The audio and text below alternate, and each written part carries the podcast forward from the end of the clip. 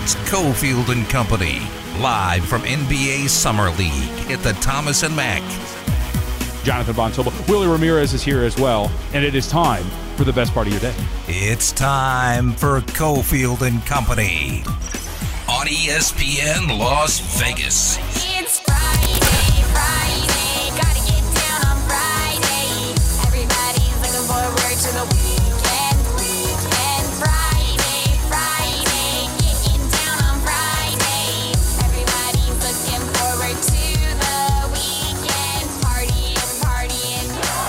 Do I do I do the Steve Cofield like the really over emphatic like yeah at that time? Um, I, you might ask, I'm not really a fan.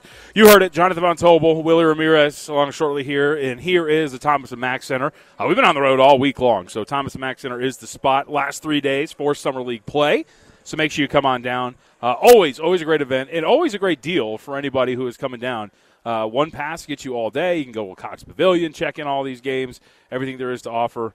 Um, it's a very, very fun time. You know me. I'm an NBA nerd. I love the NBA Summer League. So make sure you come down. And if you do, we are right at Portal 13, about section 101 or so. You can come by, say what's up.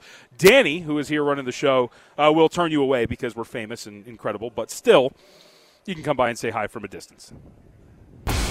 It's the three on Cofield and Company. The final days of the NBA Summer League, Willie. I am uh, I'm broken up about it. This is the last bit of basketball uh, from the NBA's perspective. We still get, of course, uh, the WNBA to watch for quite a while, but I, I I feel somewhat sad and depressed. The fact that the last of my true love, outside of my wife, the NBA, is not going to be around for very long. I've got a limited amount of time to take in all of the guys and new players, second year guys, and dudes who have some improvements in front of them. I'm feeling a little down, It's a melancholy kind of day for you. bittersweet. Um, how, how did you get out here early so you could get all the action? Or Today is actually the latest I showed up. Jesus, no, it, because I had some professional engagements that I had to take care of. Where you know, look, we have multiple things we got to do. We're professionals in this industry. we You know are. how it goes. I, I, just- I mean, I'm. I, I mean, I, it's. I don't like sweating, and unless I'm inside of a gym. That's right.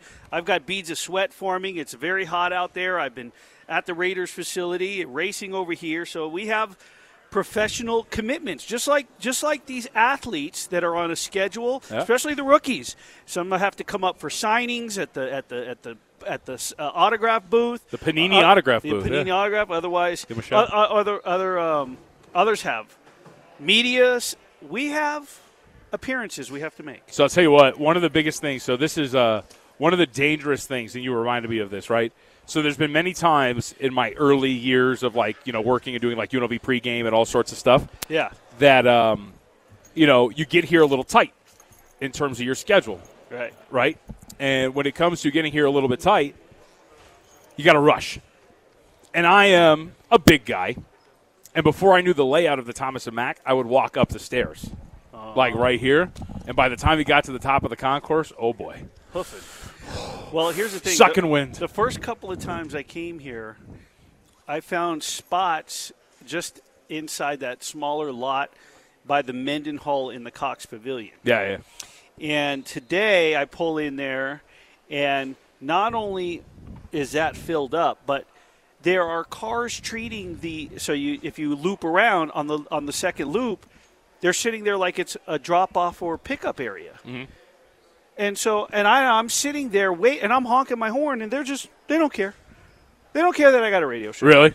So I ended up parking in general parking, but I'm way by Swenson. Oh, that's brutal. Yeah, and the right calf is strained a little bit, so it was a it was a nice little. You know what? Uh, I got I did get a, a pump in. Got got went to the gym, got a little bit of workout, but that right there was was a workout in its own right. Uh, we're going to talk about it more, uh, but trust me, I got to pump in today too, buddy.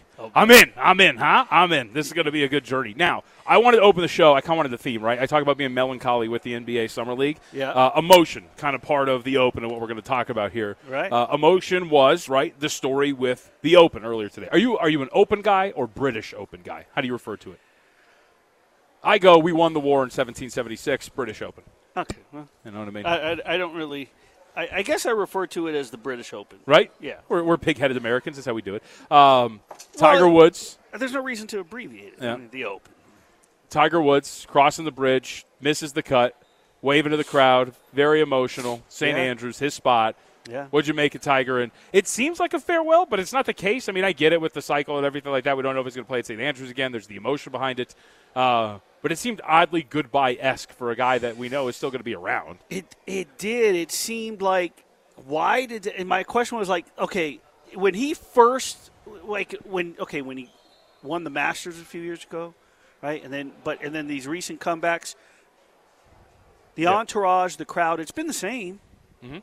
Today it seemed different as they stood up, the roar of applause because he, you know, he just sunk his head in to his hand, wiped the tears, was emotional and it sort of gives off the sense like why you know i get it you're appreciative of the love you're getting Right. but why are you so emotional is is are, okay what's next are we going to hear that this is it Nah, I think I think this is more of like, look, like he's clearly physically limited now because of the accident that he was in.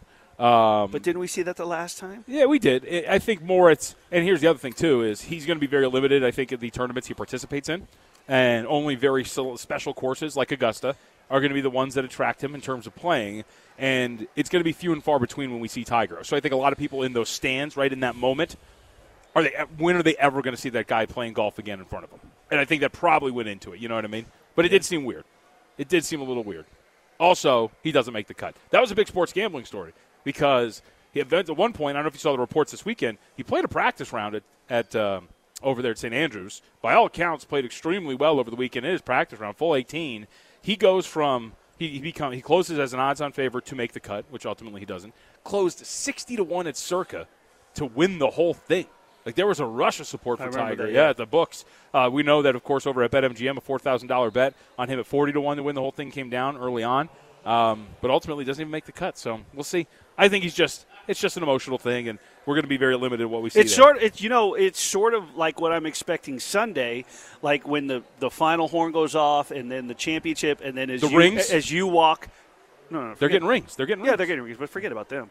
As you walk through the tunnel, the tears, Yeah. your hands on your Yeah. eyes, saying goodbye to people who don't know who I am. Yes, Like, I yeah. could do- See, Yeah. waving to the crowd. Speaking of saying goodbye, where were you before you got here? I was at the Raiders facility. Now, why were you down at the Raiders facility, Willie? Well, another illustrious career, illustrious, notorious, same thing. Uh, A career. a career. Uh, Richie Incognito announced his retirement Yeah.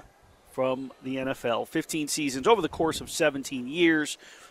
Of course, he had briefly retired, then came back, um, and he wanted to retire Raider. We got the we got the we got the heads up last night that something was coming down, and to be at the facility for noon.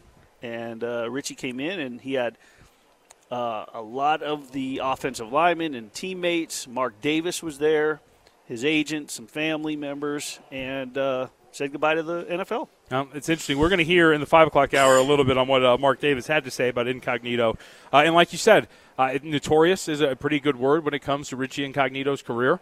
Uh, it's one in which there's a lot of things to visit on when it comes to Richie Incognito, which we'll talk about as part of the Big Five. Uh, but the Vegas Raiders, of course, it's a local story, also a local story, kind of building on the whole emotion and excitement and everything else, uh, is the fact that the Vegas Golden Knights entering their off season and had some stuff. And we got some things that came down, but we also want to talk about some other angles on that, too. We're going to hear from Kelly McCrimmon on the other side. So let's take our break here, Ari, uh, a little bit early, sort some things out, too. Uh, but when we come back, let's hear from McCrimmon on multiple topics, including uh, why the Max Pacioretty trade and more here on Cofield and Company Live from the Summer League. Join the conversation on Twitter at ESPN Las Vegas. When I found out that it was Carolina, the GM called me. We spoke briefly, the GM of Vegas, and then uh, got confirmation. So um, once I spoke to everybody uh, about kind of where I fit in, it was really exciting to join an organization like this and a team that's trying to win right now. Now back to Cofield and Company, live from NBA Summer League. All right, we're going to do something that I love to do, which is mercilessly roast Ari for a second. Okay. Willie Ramirez is here, Jonathan Von Tobel. Uh, last day of a company takeover. So before we come on the air, Ari, our, our steam producer, you know, a producer's job lets us know, hey, this is what this clip is that you're going to hear right now. Yeah, you're about to hear. A- and uh, he goes, hey, this is a rejoin. It's Max Pacioretty. He actually called him Patches like he knows him. Like, get over it. Come on, you don't know him. Uh, this is Sure. Patches talking about joining Carolina and takes a shot at the Vegas Golden Knights. He did. He said it's kind of a shot. and so uh, you just heard that. And, and he said, he said, you know, that's, that's trying to win. Right. It's per, like if Ari was writing an article and then showed up at a press conference, like he would get lambasted if the person walked in and be like, why did you take my quote out of context? Because what he said was, when I got the call, it was nice to hear that it was the team that is trying to win right now, meaning hmm. they're in win now mode, just like Ve- Vegas is in win mode. No, he could have been asked to be brought into like if he was going to the Red Wings, they're not in win mode now. So, but it was not a shot at the Golden Knights. I was take it one stirring step- the pot. I'll take it As one step further. I'll take it one step further. I think it's a shot at Carolina. A team trying to win. This team's been to the playoffs multiple times. What he's telling them is, yeah, you've been trying. It's cute. Well- now I'm here to save your bacon. How about uh, that? Well, no, then that's a stretch too. Because because because uh, we all know that when in hockey, what we've come to learn is that when they use that phrase, they mean the cup, No, of course. Lord's Stanley Cup. And Ari, when we speak about or on you, unless you're invited in, do not cut in again. Ooh, Okay, boss. Wow. wow. Willie, your your number's eight now of my bosses, I think. So cool. I'll, I'll I'll zip my I'm lips. number, yeah, but I'm number 12 on the pecking order, so was gonna say, I'm way But you're down. the best dressed. Well, actually, number Natalie's got you. Natalie's pretty good dresser. So He's got a good not outfit on today. Sorry. Navy blue theme today for uh, for Willie. Good Yeah. look. Good look. Yeah. Um, all right. So first off, I know you uh, you posed the question in the rundown. Uh, so I'll ask you. I've been searching the news wire. Doesn't really seem pretty sta- pretty uh, status quo on the Vegas Golden Knights front in terms of new moves. Yeah, there's no fallout. There's no, you know, there's nothing really that's devastating. Um, I think the, the just the question marks are, you know, it's just it's it's the normal ridicule from the, um, the from the fans as far as unloading somebody when they're uh, and not getting anything in return. Kelly McCrimmon, of course, he spoke yesterday after Reilly Smith did. Reilly Smith, who was finally signed to his contract, and McCrimmon talked about why trade Max. There's a lot of different permutations that you go through when you're trying to create space. We looked at different options. We, you know, identified this as being the best path to accomplish what we wanted to accomplish, the people that we wanted to retain. To sign Reilly, as I mentioned, uh, the raise is due to our young players. Keegan Kolesar was the fourth RFA that I failed to, to mention. So, you know, the need was there, and that was their path to get it done. Would you like him to come out and say, "Yeah, we just kind of screwed up on asset management. We had to dump them? We haven't been able to manage money. Right. Um, the, we we are somewhat equivalent to like what Enron is. We just Well, you hope it's not Enron. Imagine you wake up tomorrow like, "Oh, by the way, Vegas Golden Knights no more. Sorry, we can't do this anymore." It's a dumpster fire. We just can't afford anything. Yeah. No, that's not that's not nice. That's not even fair to say that. Um, but now the question is, Yep. with their leading goal scorer gone and such an, a high octane guy, um, you got Mark Stone, you got Jack Eichel now, and you know I've been seeing a lot on the timelines. You know, oh, it's time to time that Jack Eichel step up. It's time that he. Okay, relax, people. If you go look at his stats, did you know that last year, and even though he got here, in, you know, or he got here, he had a surgery, he didn't play till February. Right. So in the shortened time, if you ratio it out, regardless, last year was the first year in his entire career he finished with more goals than assists. He's a top-notch center because he creates offense, people. So those are people like he sucks. He can't score. He's not, well, he's not really known as a goal scorer. He's known as a pass maker. He's known as an offense, a playmaker that makes passes. He's the point guard. So, next question to Kelly McCrimmon: What's up with the scoring depth?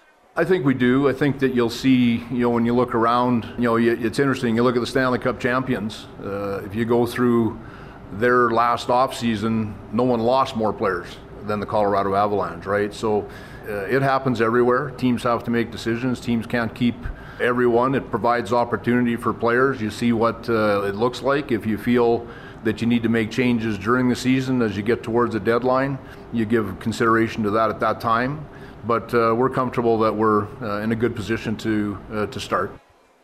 Is that a fair comparison?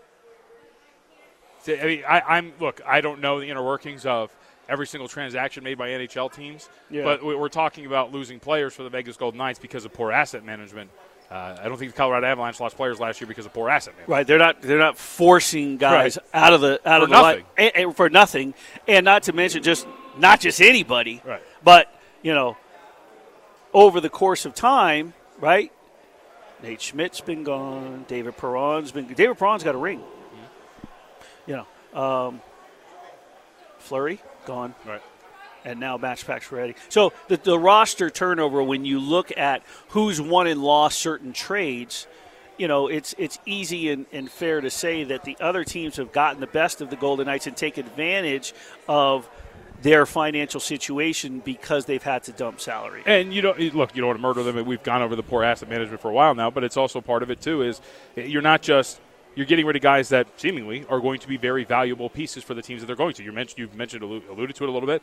Many feel Carolina is a winner this offseason for many of the moves they made, including getting Pacioretty for future considerations. Right, and, and and the guys that they've been getting rid of that's been enhancing other teams were shiny new toys that they went out and got in the first place. Mm-hmm.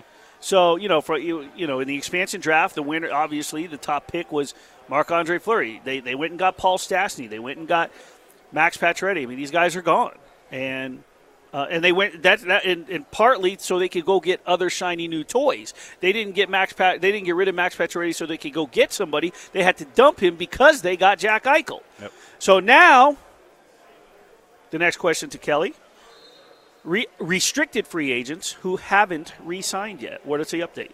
You don't know for sure. We've had good discussions with each player, like each player, have good relationships with uh, their representation. So, you know, we sure anticipate that they'll be signed and you'll be contributors for our team. Okay, pretty short, sweet. We expect that that's going to happen. I think that's the expectation. I think that's why you get rid of this, right? You, you dump the salary Dump because the you expect salary, yeah. you expect that you're going to resign these guys. I don't think there's really any worry that that's the case. Right, and, I, and and the number one priority at that point in time was Reilly Smith, and we talked about this. is I think that's why he was so calm and patient every time we talked to him. It's why he didn't have an agent. He just kind of, I still think behind the scenes, behind closed doors, that he, they were he was spoken to. Yeah. Hey, we're going to make some moves, and it's not going to be you. We got to dump big salary. It ain't going to be you. You're going to be here. You're you're part of this. You're staying, because it was just he was just way too calm and cool and like I'm not worried about it. He doesn't go get an agent to manipulate or to negotiate for him. So I, I I'm not, you know. Now the big question aside from that is, are they done in free agency? We're continuing to monitor what's going on around the league, you know, continuing through the free agency process, and you know, you're always, uh, you know, keeping a pulse on on what other teams uh, are doing. I can't tell you that we uh, will or won't make another move. Uh, we're pretty close to being where we will most likely end up, I would say. Pretty close. I mean, because they don't really have a choice, right? There's Yeah. not there's not a lot of room to maneuver for this team. There's not, but that's just it with this team is you you never know what they what they do, what they're going to pull off, what they attempt to pull off. And you know, here's one thing that I will say that I'm not convinced that they're not done with. I I, I wouldn't put it past them that I, I don't know if we're done with the goaltender situation. Yeah. There's there's there's for me I I don't it would not shock me in any bit. That's the one area where if we see a complete shakeup, you know, I mean, guys are Jacob getting being Lehner gone. yes Okay. absolutely shake up meaning Lehner being gone because I think Logan Thom- I think Logan Thompson could be the one. Um, I just don't know.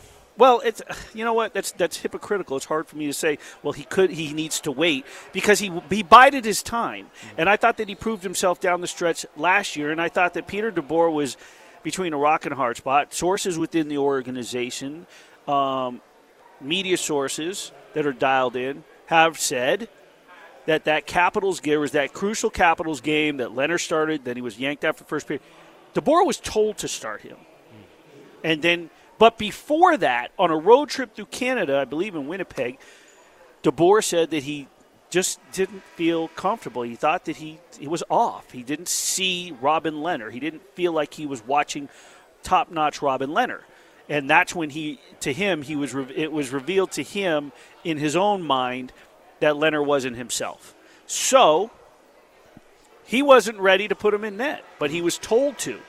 So Logan Thompson was whipped in, and, and I think that again he's proven himself. You know, we kind of run up against situation. We talked to Alex Pietrangelo about this last year at the time because he was part of the St. Louis Blues team that was in last place in the entire NHL when in January when they went on a run and won the Stanley Cup with a rookie goaltender in Jordan Binnington. Could it be compared to? Could it be the same situation if they would have made it into the playoffs? And they said, well, it makes the analogy makes sense, but there were a lot of extenuating circumstances that, that don't match up. Right. You know, base. But that so that all said, I mean, you'd never know if that rookie, that young guy, is ready until he actually plays. So what are we waiting for to find out if he's ready? We saw what he's capable of doing. He's got to be in the pressure cooker in order to handle the pressure. Right. So you go get a guy who's a veteran, who's got some years on him, but you can still kick the tires on him. And if you need to use him, then he can step up for that short term. But he's the guy that's not good for the long term because he's going to wear down his body. And then you have Logan Thompson. So maybe if you have Logan Thompson in there as the one, you have a veteran to sort of back him up and sort of backstop him. Right. And then when he goes stale, give Thompson, he'll be sort of revitalized. And I'm not talking about a, a, a goal goalie by committee unit. I'm just saying that when Thompson needs that mentorship or needs someone, a veteran, to come in and spark the, the team, you got him. So that's what I think. So I'll ask you yeah.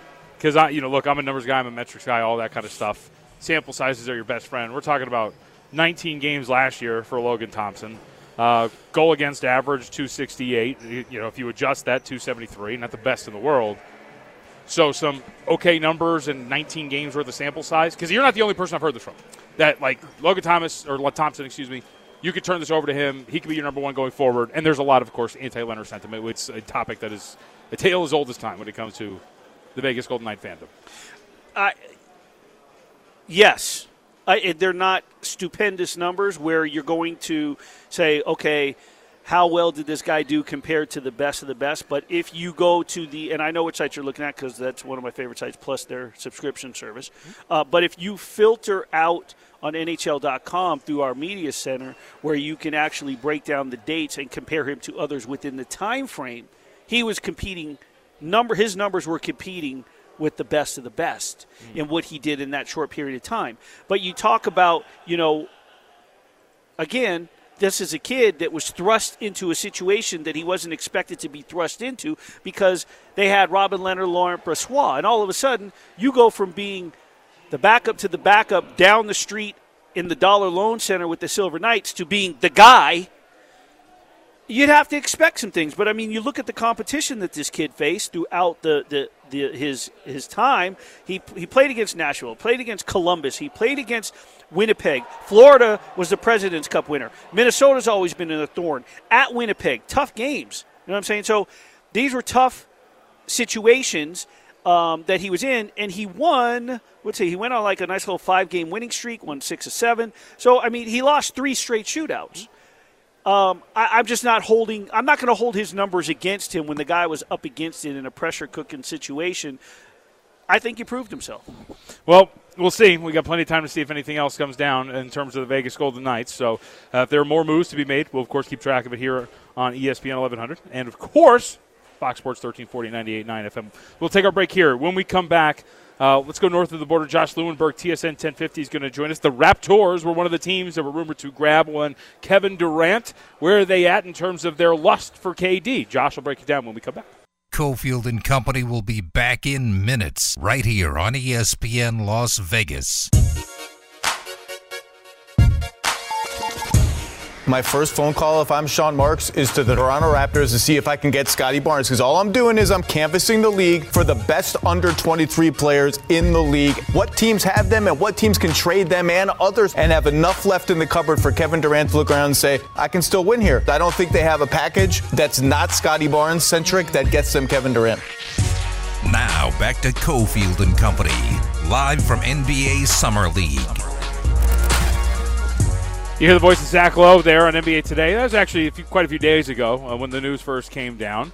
First call, Toronto Raptors, Yeah. team that was sniffing around there. And at one point in the betting markets was actually, depending on where you shop, the second choice in terms of the team to land, one Kevin Durant. Uh, Josh Lewenberg, Toronto Raptors NBA beat reporter, nice enough to give us some time today, TSN and TSN 1050. Josh, uh, we appreciate the time, uh, so we'll jump right in with this. Uh, so we get the DeAndre Ayton news yesterday. Offer sheet gets matched by the Phoenix Suns. Seems that the Suns are kind of out of the running here. Uh, what has gone on with the Toronto Raptors in terms of their desire to land Kevin Durant? Because it seems to have quieted, at least from a noise standpoint. Yeah, no, uh, certainly, and even being in Vegas the last week or so, it's been eerily quiet to the point where, like, initially I'm thinking, okay, well, is this just the calm before the storm, before something big happens? And because the Ayton domino hadn't uh, fallen yet, and pretty much if Phoenix was going to get something done, and certainly if they're going to get something done now, it would have to be through a multi-team trade. As we know, those are complicated things to to, to line up at one point it seemed like okay, well maybe that was what was holding everything up. But no, I think the quiet from everything I've heard is just simply based on the fact that there is no traction with the Raptors or with any team right now in the KD sweepstakes. Everything seems like Brooklyn's asking price remains really, really high, uh, understandably so, given the asset that they're sitting on with Durant on a long-term contract. And then it seems like the offers, the Raptors included, have been underwhelming for Brooklyn. So there's a pretty big gap there between what they're looking for and what they're actually getting. Yeah, I mean, in terms of what they're looking for, at least from the Raptors, from what I'm hearing, it's Scottie Barnes and or the maximum haul of unprotected first round picks. And my sense is the Raptors are unwilling to part with either of those things. Scottie Barnes, for obvious reasons, being that he's the reigning rookie of the year, a guy that they feel is a budding superstar in this league, and somebody that they feel like can be a foundation for their franchise for a decade plus. And with the first round picks, I mean, we, we know how dangerous that can be when tho- that goes wrong. You give up uh, five, six, seven years of, of control when it comes to your first rounders. And when that goes wrong, your, your franchise is crippled for nearly a decade.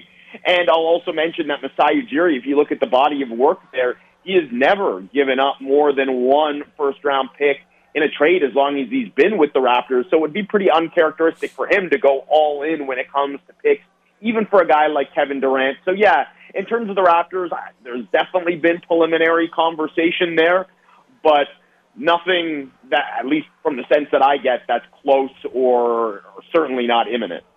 So you mentioned Masai Ujiri, and you know you go back to that Kawhi Leonard acquisition, and I think you could argue that was not like the best, like the biggest package in the world, right? Parts of that bench mob that they had back in the day, um, and really like some compensation, and it looked like a pretty sweet deal for Toronto. Outside of Scottie Barnes, you know, like OG Anunoby, for example, had been rumored to be part of that. Do you think OG Anunoby's value just isn't there, or is it just that Scottie Barnes is so good that Brooklyn just wanted that piece because he looks like he could be a cornerstone? Yeah, like I think. Don't get me wrong. I think Brooklyn would love to have OG Anunoby back in this deal. I think a lot of teams in the NBA want OG Anunoby right now. But I think in Brooklyn's mind, they're thinking of this as like, okay, well, o- OG can be the second or third guy in the trade, not the guy that you're building the trade package around. And that's why, like, let's go back to Scottie Barnes, for example. Um, because it's it's a really divisive thing, even amongst Raptors fans right now. Is do you give up a prospect? Do you give up a young guy for obviously a proven commodity, a future Hall of Famer, one of the greatest players of all time in Kevin Durant? And let's say in a hypothetical universe, you could trade Scottie Barnes for KD straight up. I would actually do that, or I would argue that the Raptors should do that because you're hoping Scottie Barnes becomes the type of player that KD already is. And at the end of the day, this is about winning championships. KD puts you in a position to do that right away. If you could do the one for one, it would make sense. The problem, of course, is that the CBA exists. You have to match salary. You can't do the one for one. KD makes 40 plus million dollars. Scottie Barnes makes less than a quarter of that. So if you are trading Scottie Barnes, you then have to include probably OG Anunoby and maybe even somebody like Gary Trent on top of that. So you're already giving up a ton in terms of your actual roster. The roster that, by the way, you need to keep somewhat intact if you're going to compete for a championship with KD. And then, oh yeah, also probably all the draft compensation that Brooklyn is going to want. So that's why I just think like I, I don't see any scenario in which this gets done now or in a month from now or in a few months from now in which Scottie Barnes is involved. It's just a question then if Can you work something else out? Can you meet somewhere in the middle? And that's where the Kawhi comparison is interesting to me. Not because I think, listen, you're not getting KD for anything that's even close to the price that they got Kawhi for. And there were circumstances there with the question marks surrounding Kawhi's health and his contractual situation. But the Spurs at the time refused to rebuild. Pop wanted to win now. If they had rebuilt, and they probably should have, considering they're doing it now four years later, there were other packages that were better than what the Raptors were offering in terms of young players and picks. But the Raptors were offering, at least in San Antonio's mind, the best player available to them at the time in DeMar DeRozan. I wonder if at some point Brooklyn says the same thing. We know they don't have a ton of incentive to bottom out because Houston has their pick for the next half decade. If that's what they're looking for, then could you, if you're the Raptors, build a package around Pascal Siakam, an all NBA player in his prime, and maybe that with a few picks and like Gary Trent might be something that makes sense for both parties. That's really the only avenue I could see to building a deal. It's just a question of, I mean, obviously a question of whether or not that's enough for Brooklyn, and a question of even whether the Raptors would be willing to part with Pascal Siakam. So the other aspect of this too is uh, let's whatever the deal is. Let's just uh, say, for the sake of argument, it gets done. One of the uh, early reports that came out that said KD, because we know who the two teams he wanted to play for were uh, Miami, Phoenix. Uh, there was a report out there that Phoenix, that he was warming up to the idea of playing with Toronto. I have made the argument that if Toronto was going to go after Kevin Durant, if there was a guy in Masai Ujiri in the front office and a head coach and Nick Nurse, those would be the two guys that would convince Kevin Durant to buy in over the course of potentially this four-year deal. Do you get that sense that that, relationship kind of warmed that Kevin Durant, if this deal were to happen, would be open to kind of playing out this four-year extension? He'd buy into being a Toronto Raptor. Yeah, I don't think that's a huge concern, especially not if you're Masai Ujiri, Bobby Webster, and this Raptors front office. They are supremely confident, and they have a reason to be. They're one of the most well-regarded uh, organizations in the league. Certainly, it was not always like that in Toronto, and Raptors fans know that well. I think NBA fans in general know that well, just based on what this Raptors organization used to be. But for the last decade, in the NBA, they, they've been one of the most well-run organizations. They've had a lot of success. Um, and KD, for whatever it's worth, is on the record as, as saying that the Raptors were a team that he rooted for growing up, in large part because of Vince Carter. Uh, in, in terms of what he's looking for and what he wants, nobody really knows for sure. But KD's a competitor. He wants to win championships, and that's why I say it depends on what they give up if they could somehow make this deal and not lose Scottie Barnes, certainly if they could somehow make the deal without losing Scottie Barnes or Pascal Siakam, I think that's what you sell KD on more than anything else is, hey, this is a team that's in a really good position to win championships over the next few years. Um, it's tough, though, and I will say, if, if teams can't sit down with Kevin Durant, and right now that's the situation, maybe at some point Brooklyn decides to open things up and say, okay, well, KD, you can meet with this team or that team or whatever. But if you can't make meet with KD and you're just blindly making this deal, you're not on his very short list of preferred destinations. That's really tough, and probably enough to be very reluctant to part with your best offer, all of your first round picks, uh, uh, whatever. Um, I, don't think you feel great about that. If you're Toronto or any other team other than Phoenix and, and Miami, that was basically the risk that the Raptors took with Kawhi. They didn't know whether he was going to come. They didn't know whether he wanted to play there. They didn't know certainly if he was going to resign in a year from then. They didn't know what his health situation was, and that's why the price was what it was. So yeah, if you could get KD at whatever the equivalent is of DeMar DeRozan, Jakob Poeltl, and one first round pick, you do that in a heartbeat. I just don't think that's going to be the situation, and I don't know if you empty the tank and, and push all of your chips in when it is a gamble. Yeah, he's under contract for four years, but the way the NBA is right now, this day and age, I don't know if you're confident that any player is going to honor a four-year contract. Things change so quickly, and yeah, there, there's definitely that risk if you acquire KD of him showing up, maybe not showing up at all, but showing up and deciding in a year from now that he wants out, or he gets hurt, and then you've given up all these picks for him. So it, it, it's a big time risk for the Raptors or anybody else that would be making the trade at the current asking price. Speaking of Josh Lewenberg, Toronto Raptors NBA beat reporter, TSN Sports. Jay Lou, that's E LEW 1050 on Twitter. So let's move on from KD. Um, so I saw I saw a report um, that the Raptors could possibly reach out with the Jazz, maybe disrupting things, maybe reach out for Bogdanovich. But I'm curious because I don't. I'm not buying into any superstar on the Donovan Mitchell level that wants to go play for James Dolan. Does, does anybody want to go play in the Madison Square Garden for the New York Knicks? Of course they do. Who wouldn't want to be in the Big Apple? But to play for Dolan is another thing. Is one of those two names could that be an option that they go after if they miss the big prize with KD? I mean, Donovan Mitchell's not a bad grab. I I would be really, really surprised if it was Donovan Mitchell. I, I could see them potentially making a move, but I think it would be a smaller one. The Bogdanovich situation is interesting. One because Utah is very clearly lining up to uh, to to rebuild and probably to aggressively tank next year. So they're looking to trade their vets. And Bogdanovich, I, I mean, he checks off a few boxes size wise, like six eight. That fits in with this vision that the Raptors have, where everybody is six eight, six nine, somewhere in that neighborhood, and, and certainly addresses a need in terms of shooting on this roster. Defensively, I don't know if he makes a ton of sense with what they're currently trying to do because everyone, as I said, while size is important, I, I think also skill set is important too. And basically, everyone on this roster is a plus defender. Bogdanovich isn't a bad defender. I just don't know if he's at the level in which the Raptors would be like, yes, this is this is the fit. We're willing to give up serious assets for this guy. Uh, another name that I'll mention because I know this is a player that the Raptors checked up on at the trade deadline last year and were told no.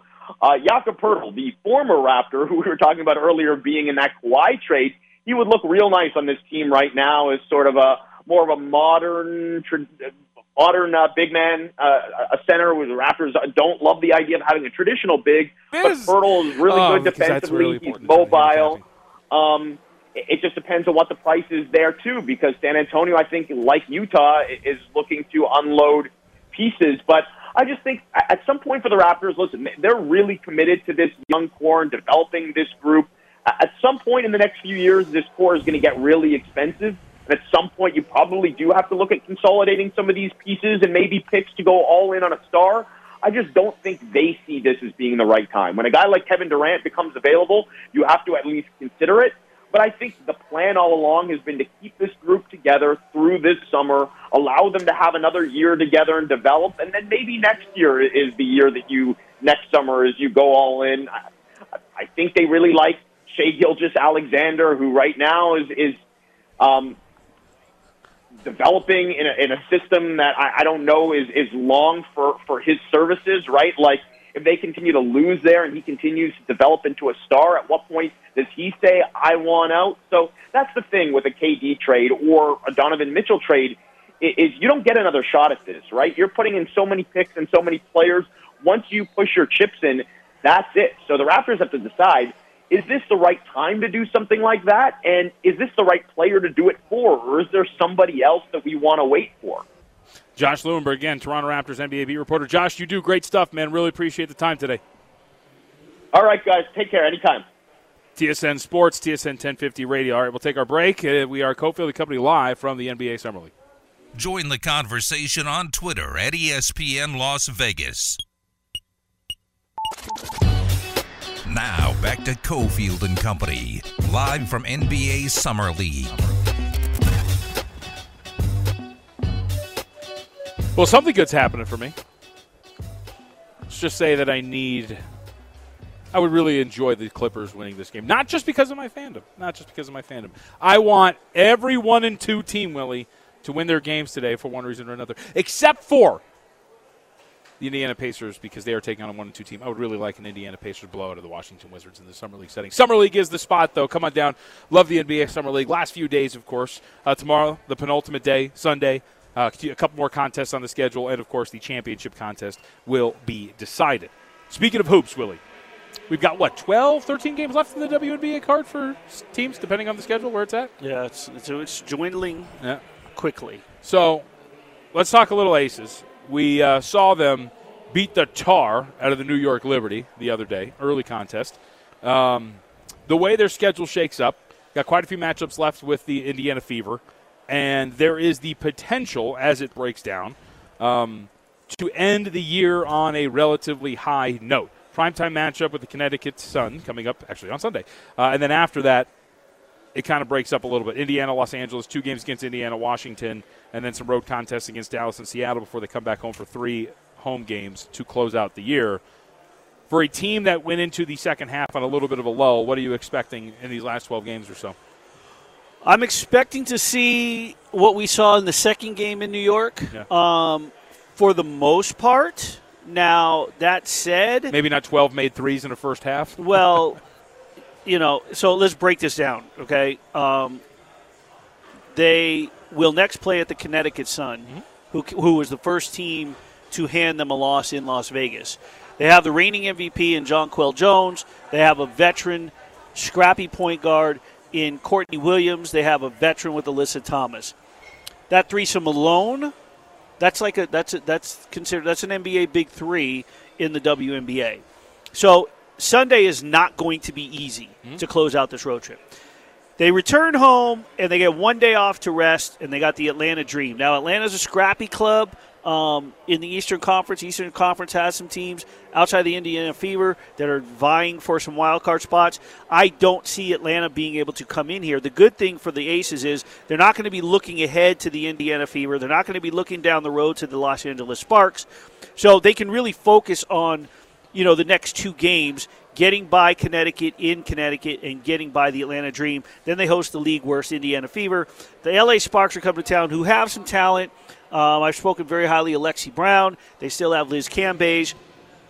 And but they should not lose. So in reality over the next four games they should be three and one if not four and zero they go on the road back-to-back games in indiana. Again the league's worst team. They should sweep those as long as they're not overextending themselves and they're wearing and they're not looking past for a rematch with the Washington Mystics. Elena Delle Donne, Natasha Cloud, they came here and they beat the Aces in overtime. They got a five game swing in four cities because they go to Indiana for two, Washington for one. Then they play in Dallas, then they play in Seattle. Dallas is in the Western Conference vying for a Western Conference wild card. Not an easy team to get by. Um, they can challenge Vegas. They did a little bit here, they played them tough. And then Seattle, Seattle's got titles on on you know they've got rings. They got Breanna Stewart. They've got Sue Bird. They picked up Tina Charles when she said you know when Phoenix bought her out.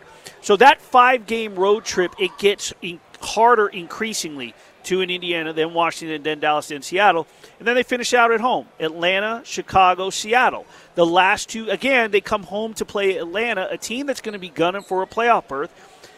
This time, though, instead of not looking ahead to Indiana and LA, depending on where the standings are looking, they could get caught looking ahead to the defending champs because right now I think Chicago and Seattle are the two best teams in the league on the big picture complexion over the last four weeks. Chicago out of the East, Seattle out of the West. Um, so it's it's more a, lo- a matter of their mental game. Now, if their mental game is intact and their confidence level is on high, and they can play the way they played in New York. Now, again, they're not going to play 40 minutes of you know uh, offense and defense, both sides of the court, like they did against the likes of Connecticut, Washington, Seattle, Chicago.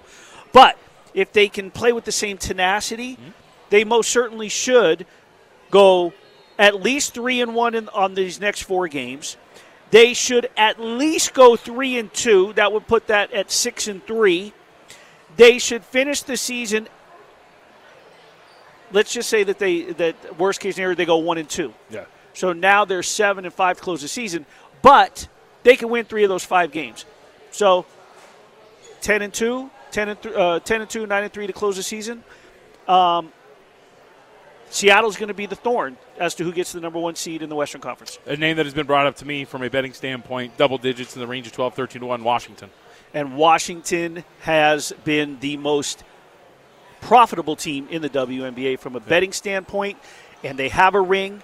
And I think that they have a chip on their shoulder because everyone's talking about Connecticut and Chicago in the Eastern Conference and not Washington. Interesting. All right. I might have to make another. I got uh, I got Vegas at plus 250 to win the WNBA title. That is, Nice. the, that is the only investment I have so far, but I have to take a splash for Washington. A little bit of uh, proven talent there. All right, we'll come back. We get the second hour of Cofield and Company with our football frenzy. Uh, the deadline has passed. Some of these guys that uh, have not signed their franchise tender, we'll get updates on those in both Kansas City and Cincinnati.